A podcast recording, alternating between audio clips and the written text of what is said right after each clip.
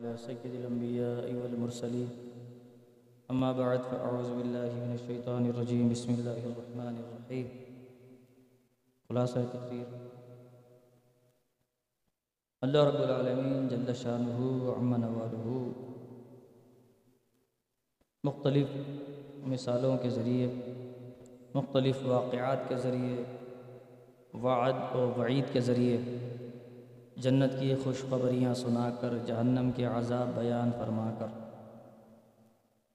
اسی طرح اس کے لوگ، اس کے پیدا کردہ انسان راہ ہدایت قبول کریں، قرآن میں بیان فرماتا ہے فرماتا ہے کہ اللہ کی رضا کے لیے جو کام کرو گے کامیاب ہو جاؤ. کسی کو تحفہ دو اور نیت یہ ہو کہ پلٹ کر زیادہ ملے گا، اس کا کوئی ثواب نہیں ہے. ہاں اگر اللہ کی رضا کے لیے دو گے کہ ملے نہ ملے، کوئی امید نہ ہو، تو پھر اللہ تعالیٰ اس کا دگنا ثواب عطا فرماتا ہے. اور وہی رب ہے کہ جو تمہیں روزی دیتا ہے، زندگی دیتا ہے، صحت دیتا ہے، پھر موت دے گا، اور جنہیں مار دیا انہیں موت دیتا ہے، اور موت کے بعد دوبارہ اٹھاتا ہے. کیا اللہ کے سوا تمہارے شریکوں میں یہ دم ہے کہ ایسا کرے؟ یعنی اتنے سارے کام اللہ تعالیٰ گنا رہا ہے اور فرماتا ہے کہ کیا جن کی تم پوجا کرتے ہو اللہ کے سوا، بت پرستی جو کرتے ہو، کیا ان میں یہ دم خم ہے کہ وہ یہ سب کچھ کر سکتے ہیں؟ کوئی نہیں ہے. اللہ پاکی والا برتر ہے تمہارے شریکوں سے. معلوم ہوا کہ یہ سارے کام فی نفسی ہی جو دنیا میں لوگ ایک دوسرے کے لیے کرتے ہیں. یہاں ایک مسئلہ سمجھانا ہے کہ عام طور پر جو ہے وہ بعض لوگ جو اعتراض کرتے ہیں ان کے حوالے سے کہ یہاں اللہ تبارک و تعالیٰ جو بیان فرما رہا ہے اس کے اس کی روشنی میں ان کاموں کی نسبت پروردگار نے جو بتوں کی طرف کی ہے، کیا تم ایسا کر سکتے ہو؟ کسی کو زندہ کر سکتے ہو، موت دے سکتے ہو، رزق دے سکتے ہو، یہ سارے کام. تو اب کوئی کہے کہ یہ کام اللہ ہی کرتا ہے اور کوئی نہیں کر سکتا، تو یہی کام اللہ تعالیٰ نے حضرت عیسیٰ علیہ السلام سے بھی لیا، حضرت سلیمان علیہ السلام سے بھی لیا، حضرت ابراہیم علیہ السلام سے بھی لیا، سارے کام لیے. تو اس کا مطلب یہ ہے کہ اللہ کے سوا بھی کر سکتے ہیں. تو پھر یہ اللہ کا فرمان ہے، اس کو کیا مطلب ہوا؟ مسئلہ سمجھ میں آ رہا ہے نا؟ اعتراض کرنے والے یہ کرتے ہیں جی کہ جس طرح اہل سنت کے اوپر اعتراض کرتے ہیں کہ یہ نہیں دے سکتا، بابا نہیں دے سکتا، مزار والا کیا دے گا، اس طرح کی باتیں کرتے ہیں. ان کو جواب یہ ہے کہ اگر تم یہ کہتے ہیں تو اللہ تعالیٰ نے یہ فرمایا کہ کیا بت یہ کر سکتے ہیں؟ نہیں کر سکتے، بالکل نہیں کر سکتے. لیکن اللہ نے اپنے بندوں کو یہ سب فضیلتیں، فیسلٹیز دی ہیں، یہ اتھارٹیز دی ہیں کہ تم یہ کر سکتے ہو، جو میں کر رہا ہوں وہ تم بھی کر سکتے ہو. کیسے؟ اللہ نے عطا کر دیا حضرت عیسیٰ علیہ السلام کو. آپ مٹی ایسے اٹھاتے اور پرندہ بنا کے اڑا دیتے. اللہ نے یہ طاقت دی تھی عیسیٰ علیہ السلام. اسی طریقے سے حضرت سلیمان علیہ السلام، اللہ تبارک و تعالیٰ نے جو ہے وہ پوری دنیا کا بادشاہ بنایا. اور پھر آپ جو ہے یعنی رزق اندازہ کریں کہ مخلوق میں رزق تقسیم کرنا آسان کام نہیں ہوتا. حضرت سلیمان علیہ السلام کرتے تھے، انسان تھے نا، کرتے تھے، لیکن اللہ نے انہیں اپنا نائب بنایا. تو جب معلوم ہوا کہ اللہ تبارک و تعالیٰ اگر چاہے تو وہ جسے چاہے، جو چاہے، جیسا چاہے، جو نعمت دینا چاہے دے سکتا ہے. اور جب اللہ نے دے دی تو آپ کو اعتراض نہیں ہے. یہ ہے مسئلہ، یہ آپ کو سمجھانا ہے. اب ان کا اعتراض کہاں گیا جو کہتے ہیں جی بابا نہیں دیتے، مزارات پہ جو بابا ہیں وہ نہیں دیتے، یا غوث اعظم کیا دیں گے، یا خواجہ غریب نواز کیا دیں گے. اب مسئلہ سمجھ میں آ گیا؟ جب اللہ تعالیٰ ڈائریکٹلی اپنے انبیاء سے وہ کام لے رہا ہے، مردے زندہ کروا رہا ہے. عیسیٰ علیہ السلام سے جو پیدائشی اندھے ہیں، عیسیٰ علیہ السلام صرف ہاتھ پھیر دیتے ان کی آنکھیں آ جاتی تھیں. تو یہ کرامت ہے. اگر یہ یہ معجزہ ہے اگر نبی کرے، اور اگر کوئی ولی کرے تو کرامت. مطلب اللہ تبارک و تعالیٰ یہ عطا فرماتا ہے، یہ منصب دیتا ہے، یہ تحفہ، یہ انعامات دیتا ہے کس کو؟ اگر انبیاء کو دے تو یہ معجزہ، اور اگر ولیوں کو دے تو کرامت۔ فرق ہو گیا۔ اگر مثال کے طور پر کوئی ہوا میں اڑ کے دکھاتا ہے اور وہ پورا شریعت پر پورا ہے اور وہ نبی نہیں ہے تو وہ کرامت ہے۔ اسی طریقے سے جو ہے کوئی پانی پہ چلتا ہے، جیسے حضرت ابو الحسن شاذلی رحمۃ اللہ تعالیٰ علیہ سمندر کے اوپر چلتے تھے، سمندر کے اوپر چل جاتے جن سے وہ حزب البحر منسوب ہے۔ اور بھی بہت سارے بزرگان دین ہیں جو مصلی بچھا دیتے پانی پر اور نماز پڑھتے تھے۔ بھائی وہ ایک ایسی تقریر کر رہے تھے، ایک واعظ، تو سامنے لوگ سن رہے تھے، ایک دیہاتی بھی سن رہا تھا۔ اس نے کہا کہ تم تم کیا سمجھتے ہو بسم اللہ میں کیا برکتیں ہیں؟ بسم اللہ پڑھ کے تو دریا پار کر سکتا ہے بندہ۔ وہ جو دیہاتی تھا نا بولا لو نہیں، مولوی صاحب نے میرا مسئلہ ہی حل کر دیا، میں خواہ مخواہ روز جو ہے ایک کشتی کرتا تھا، اس کو پیسے دیتا تھا، پھر میں پورا دریا پار کرتا تھا، انہوں نے تو میرا مسئلہ ہی حل کر دیا۔ اب وہ جب بھی جائے بسم اللہ پڑھے دریا سے دریا پار کر لے، بسم اللہ پڑھ کے دریا پار کر لیتا۔ کافی ٹائم یہ سلسلہ چلتا رہا۔ اس کی کسی جگہ دوبارہ ملاقات ہو گئی مولوی صاحب سے، یہ مولوی صاحب ہیں، یہ وہ جو یہ وہ والے مولوی صاحب ہیں جو صرف بولتے ہیں عمل نہیں کرتے، یہ دو نمبر مولوی صاحب تھے۔ اچھا اس کے بعد یہ وہ آیا اور اس نے کہا کہ مولوی صاحب آپ کے لیے یہ مٹھائی لایا ہوں۔ کیوں؟ آپ نے میرا مسئلہ ہی حل کر دیا۔ وہ کیسے؟ وہ جی آپ نے کہا کہ بسم اللہ پڑھ کے دریا پار کر سکتے ہیں تو میں بسم اللہ پڑھ کے دریا پار کر لیتا ہوں، وہ میری وہ جو میں پیسے دیتا تھا کشتی والے کو وہ دریا پار کرواتا تھا، اس سے میری جان چھٹ گئی، آپ کی بڑی مہربانی ہو گئی۔ وہ ہنسنے لگا مولوی، کہنے لگا کیا ہو گیا اس کو، پاگل تو نہیں ہے یہ؟ ابے کوئی ایسا بسم اللہ پڑھ کے دریا پار کر سکتا ہے کوئی؟ بولا ہاں جی میں کرتا ہوں۔ بولا چلو بھائی چلو دیکھتے ہیں کیا کرتا ہے۔ اب وہ مولوی اس کو لے کے چلا کہ دریا کے پاس، اس کو بولا چل بھائی دیہاتی جا دریا پار کر کے دکھا۔ اس نے بسم اللہ پڑھی دریا پار کر لیا۔ وہ دیہاتی تو جاہل تھا، ان پڑھ تھا۔ اب مولوی صاحب تو کانپنے لگ گئے، ارے بھائی اب اس نے تو پار کر لیا، تو میری تو یہ جو مجھے چندے نذرانے ملتے نا میری تو بند ہو جائے گی، باٹ لگ جائے گی میری تو، تو اب میں بھی تو کچھ کر کے دکھاؤں نا۔ انہوں نے بولا وہ میرے مریدوں آ جاؤ ادھر، رسی باندھو میرے، اگر ڈوبنے لگو تو پکڑ لینا مجھے، ہے میں بھی ذرا بسم اللہ پڑھ کے دریا پار کرتا ہوں۔ کہ کیا یہ دریا پار کرے گا؟ اس نے بسم اللہ پڑھی، کیا یہ پار ہی نہیں کر سکا؟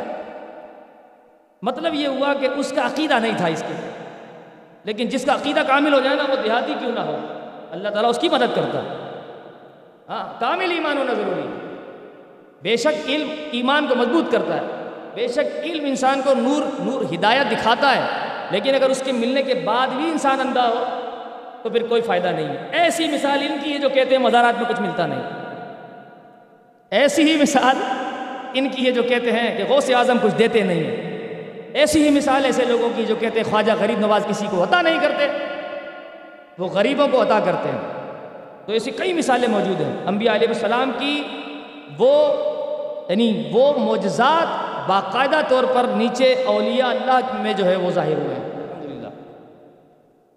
پھر آگے فرمایا کہ یہ یہ بڑی آج کے دور سے متعلق قرآن نے بیان کیا ہے، فرمایا کہ شرک و معاص یعنی گناہ کے سبب اللہ نے پچھلی امتوں میں بھی قحط دیا، بارش سے محروم کیا، پیداوار میں قلت پیدا کی، کھیتوں کو تباہ کر دیا، کھیت خراب کر دیے، اس میں سنڈی وغیرہ پیدا ہو گئی، ٹڈی دل جو آج کل بھی ہے، تجارتوں میں نقصان ہو گیا، اسٹاک ایکسچینج نیچے آ گیا نیچے آ گیا اور آدمیوں کو اور جانوروں کو مار دیا، موت دے دی۔ آئے دن سنتے ہیں ایکسیڈنٹ میں مر گیا، وہ دیوار سے گر گیا، کرنٹ لگ گیا، وہ جائیداد پہ پھٹا ہو گیا، وہ سب کو مار دیا وغیرہ وغیرہ آپ سنتے ہیں۔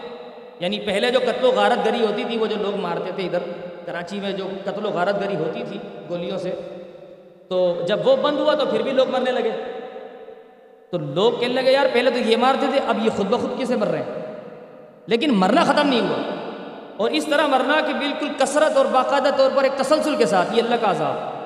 اچھا پھر آپ یہ بھی سنتے ہیں باقاعدہ طور پر قرآن بیان کرتا ہے کہ پچھلی امتوں میں کثرت آتش زدگی، جگہوں جگہوں پر آگ لگ جانا، خود بخود آگ لگ جاتی، بڑے بڑے پیڑ جل جاتے ہیں، درخت جل جاتے ہیں۔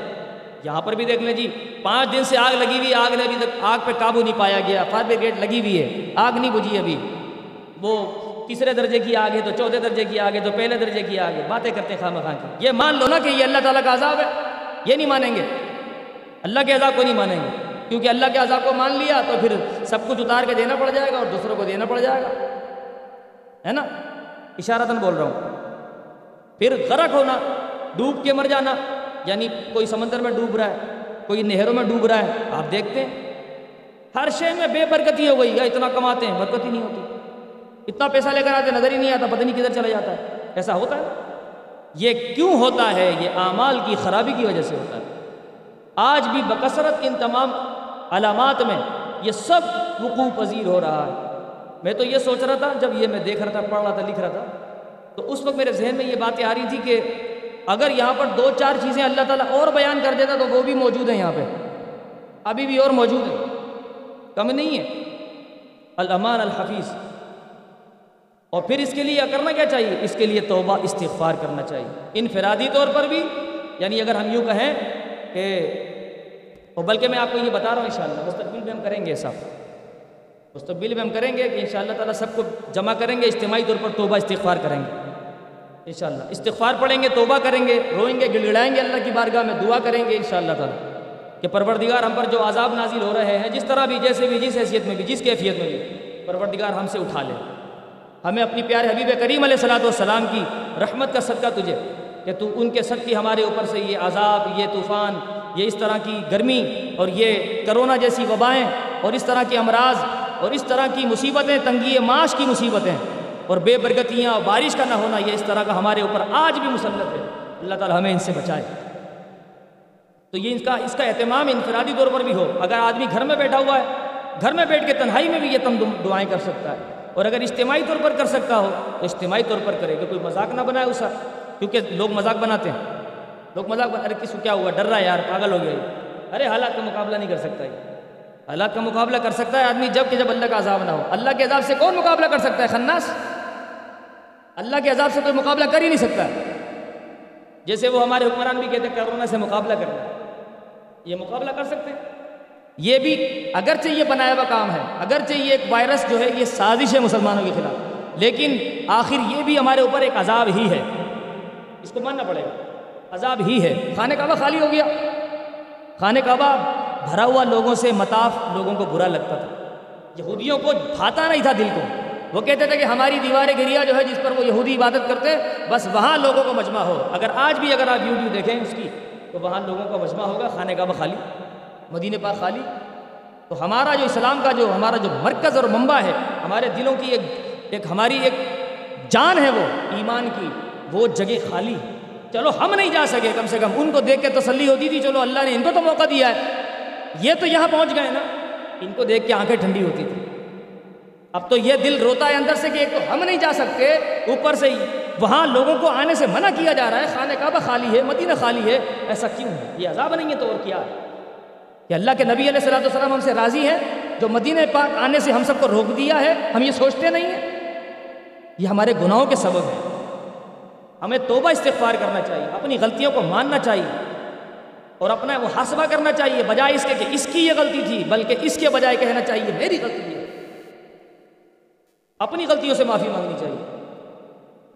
تو پھر دیکھیں انشاءاللہ تبارک و تعالیٰ, اللہ تبارک و تعالیٰ ضرور کرم فرمائے گا. اور اگر پھر بھی نہیں مانتا کوئی, اتنے عذاب آنے کے باوجود, سب کچھ سب کچھ ہو رہا ہے, نظر آ رہا ہے آنکھوں سے سب کچھ, لیکن اس کے باوجود سدھرنا نہیں ہے, ماننا نہیں ہے, تو پھر پروردگار کیا فرماتا ہے؟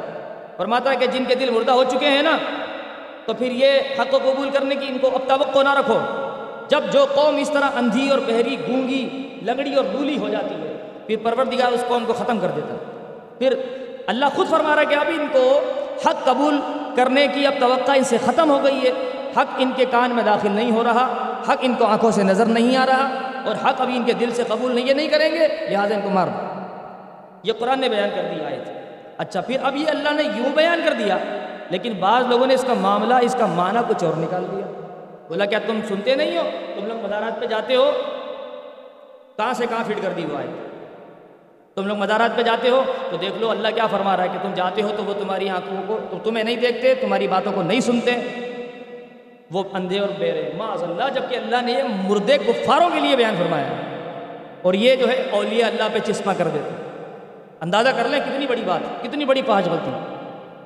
اور پھر فرمایا کہ جب یہ ان کے جو دل مردہ ہو گئے نا، ان کو اب توقع نہیں ہے تو کہتے کیا ہیں یہ، جب ان کے سامنے دین کی بات کی جاتی ہے نا تو پیٹ پھیر لیتے ہیں، یہ مڑ جاتے ہیں، ادھر سے سنتے ادھر سے نکالتے تھے، ارے چھوڑو چھوڑو جانے دو، کون کرے، ارے یہ تو فلاں کا کام ہے، ہمارا کام کہاں ہے، یہ تو مولویوں کا کام ہے، اس سے کسی طرح سمجھنے کی امید نہیں، دل کے اندھے ہو چکے ہیں۔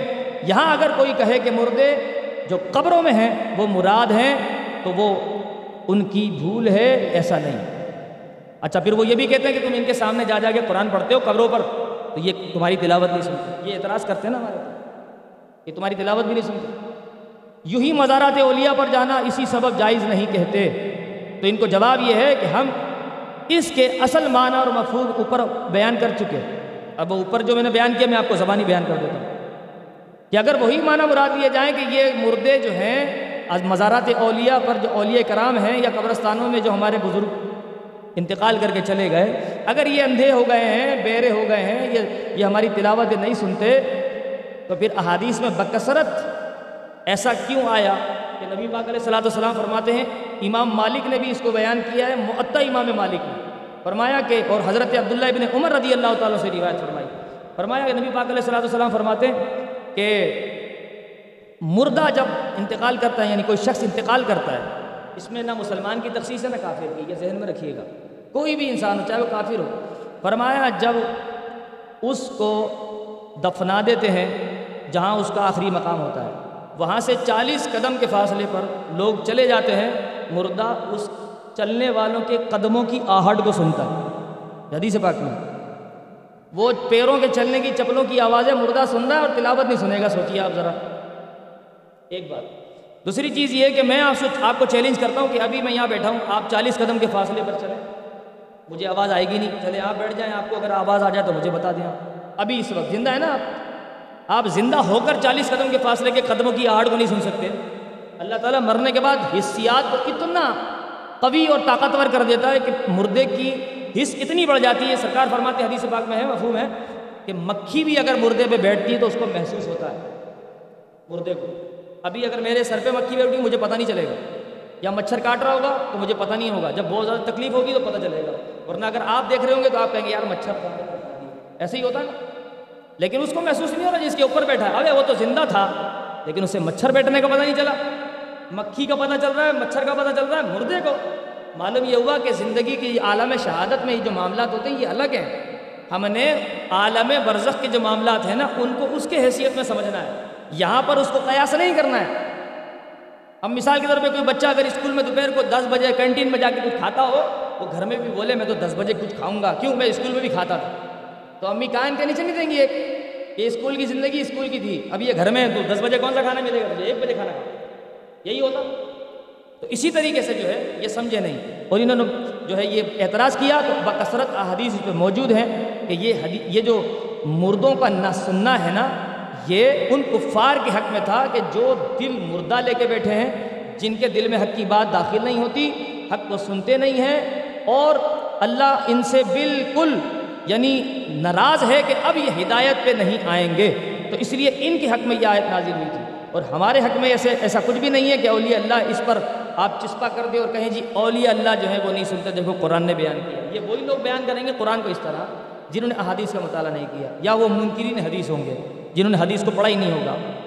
اچھا دوسری بات پھر یہ کہ آخری بات آج کی، انبیاء علیہ السلام کے حوالے سے اللہ فرماتا ہے آگے، اور انسان کی حقیقت کو بیان کرتا ہے کہ انسان کیسا ہے، چھوٹا تھا جب پیدا ہوا، بہت کمزور تھا، چھوٹے سے نطفے سے پیدا ہوا، یہ کمزور تھا بالکل بچپن میں، پھر یہ جوان ہوا تو طاقتور ہو گیا، پھر اس کے بعد دوبارہ بوڑھا ہو گیا تو پھر دوبارہ ضعیف ہو گیا، پھر کمزور ہو گیا، اور پھر فرماتا ہے کہ اللہ تبارک و تعالیٰ علم و قدرت والا ہے، قیامت کے دن مجرم قسم کھائیں گے، یہی مجرم جن کو اللہ نے اس پروسیس کے ذریعے، ظاہر کافر انسان ہی تھے، تو جب یہ سارے وہاں اکٹھے ہوں گے تو کہیں گے یا اللہ تیری قسم تیری قسم ہم نے یہ عذاب اپنی آنکھوں سے دیکھ لیا، بس تو دنیا میں بھیج دے ایک دفعہ، پھر دیکھ تو پکا مومن پائے گا ہمیں۔ اچھا پھر اللہ تعالیٰ فرمائے گا کہ تم دنیا میں بھی غلط باتوں پر یوں ہی جمے رہے، حق کو تم نے قبول نہیں کیا، اور تم ہٹ دھرمی، ضد، انا کے اوپر جمے رہے، اور آج تم یہ کرتے ہو، پھر انبیاء، ملائکہ، مومنین یہ منظر دیکھ رہے ہوں گے، کہیں گے تم پر خدا کی لعنت ہو، تم جھوٹ بولتے ہو، تمہارے پاس کیا؟ انبیاء کہیں گے تمہارے پاس کہ ہم نہیں آئے تھے، ہم نے تمہیں دین نہیں بتایا تھا، تم نے دین قبول کیوں نہیں کیا؟ پھر اللہ تعالیٰ پورے محشر کے سامنے انہیں رسوا کرے گا۔ اللہ اکبر، یعنی یہ جو محشر کی رسوائی ہے نا، اس کو سوچنا چاہیے، تھوڑا تصور کرنا چاہیے، مسلمان کو اس سے توبہ کرنی چاہیے خاص طور پر، کیونکہ مسلمان کو بھی گناہوں کا عذاب ملے گا، مسلمان بچے گا نہیں۔ اگر اس نے کوئی گناہ نہیں کیا ہے پھر تو وہ ڈائریکٹ جنت پہ چلا جائے گا، اور پروردگار عالم نے اسے معاف کر دیا ہو، اس کی مغفرت فرما دی ہو، تو اللہ تعالیٰ اس کو ڈائریکٹ جنت دے دے گا۔ لیکن اگر گناہ باقی رہ گئے اور اس کے اوپر عذاب کا معاملہ ہوا تو پھر محشر کی رسوائی ذہن میں ہونی چاہیے۔ اللہ تبارک و تعالیٰ ہمیں محشر کی رسوائی سے بچائے، اللہ ہمارے گناہوں کو معاف فرمائے، اللہ تعالیٰ اپنے احکامات پر ہمیں عمل کی توفیق عطا فرمائے۔ وما علینا الا البلاغ۔